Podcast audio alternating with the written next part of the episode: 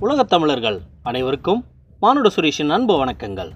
பிளவ வருட தமிழ் புத்தாண்டு ராசி பலன்கள் வரிசையில் ரிஷப ராசி காலபுருஷனுக்கு இரண்டாம் ராசி சுக்கிர பகவான் ஆட்சி பெறும் ராசி சந்திர பகவான் உச்சம் பெறும் ராசி. இது ஒரு பெண் ராசி. இந்த ராசியில் கார்த்திகை இரண்டு மூன்று நான்கு பாதங்களும் ரோகிணி மிருகசீரிடம் ஒன்று இரண்டு பாதங்களை உள்ளடக்கிய ராசி.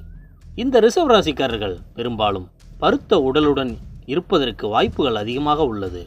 நளினமான தோற்றமும் மெதுவான செய்கைகளையும் மந்தமான குணங்களையும் கல்வி கணிதம் சாஸ்திரங்கள் ஓரளவுக்கு கற்றும் தெய்வீக பணிகளில் அதிகமாக ஈடுபட்டும் பக்தி சிரத்தையுடன் இருப்பார்கள்.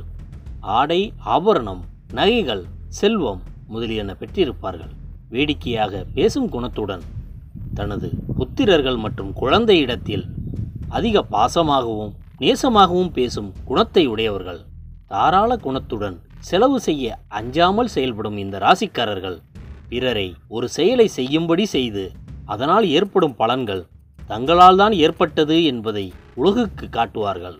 வண்டி வாகனங்கள் செல்வம் செல்வாக்குடன் இவர்கள் வாழ்வார்கள். இந்த பிளவ வருட புத்தாண்டு இந்த ரிசர்வ் ராசிக்காரர்களுக்கு எப்படி உள்ளது? இந்த ராசியில் ராகு பகவான் வீற்றிருக்கிறார். மேலும் இந்த ராசிக்கு இரண்டாம் இடத்தில் செவ்வாய் பகவானும் இந்த ராசிக்கு பனிரெண்டாம் இடத்தில் சூரிய பகவானும். மேலும் இந்த ராசிக்கு ஒன்பதாம் இடமான பாக்யஸ்தானத்தில் சனி பகவான் ஆட்சி பெற்றும் பத்தாம் இடமான கர்மஸ்தானத்தில் குரு பகவான் அதிசாரத்திலும் உள்ளார். மேலும் கேது பகவான் இந்த ராசிக்கு ஆறாம் இடமான விருச்சக ராசியில் வீற்றிருக்கிறார். இந்த ராசிக்கு இவ்வாண்டில் நற்பலன்கள் அதிகமாக பிற்பாதியில் கிட்ட வாய்ப்புகள் அதிகம் உள்ளது. மேலும் குரு பகவான் அதிசாரம் முடித்து மீண்டும் மகர ராசிக்கு செல்லும் வேளையில் நற்பலன்களை அதிகமாக ஈட்டும் வாய்ப்புகள் இந்த ராசிக்கு அதிகமாக உள்ளது. ஏனெனில் இந்த ராசியை குரு பகவான் பார்வையிடும் காலகட்டத்தில் இவர்கள் செய்யும் முயற்சிகள் அனைத்திலும் வெற்றி மற்றும் இவர்கள் விரும்பும் செயல்களும் நடைபெறும். மேலும் இந்த ராசிக்காரர்கள் தங்களுக்கு ஏற்படும் திடீர் கோபத்தை அடக்கி ஆள கற்றுக்கொள்வது நலம். மேலும் இந்த ராசிக்காரர்கள் தங்கள் பணியிடங்களில் சற்று அதிக கவனத்துடன் செயல்படுவது மிகவும் நன்மை பயக்கும்.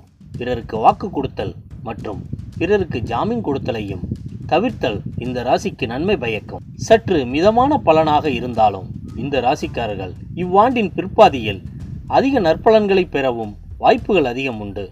இந்த ராசிக்கு அதிபதியான சுக்கர பகவானின் அதிதேவதையான மகாலட்சுமியை வழிபட்டு வந்தால் அதாவது வெள்ளிக்கிழமை தோறும் வழிபட்டு வந்தால் இந்த ராசிக்காரர்கள் அபரிவிதமான நற்பலன்களை அதிகம் பெறும் வாய்ப்புகளும் உண்டு.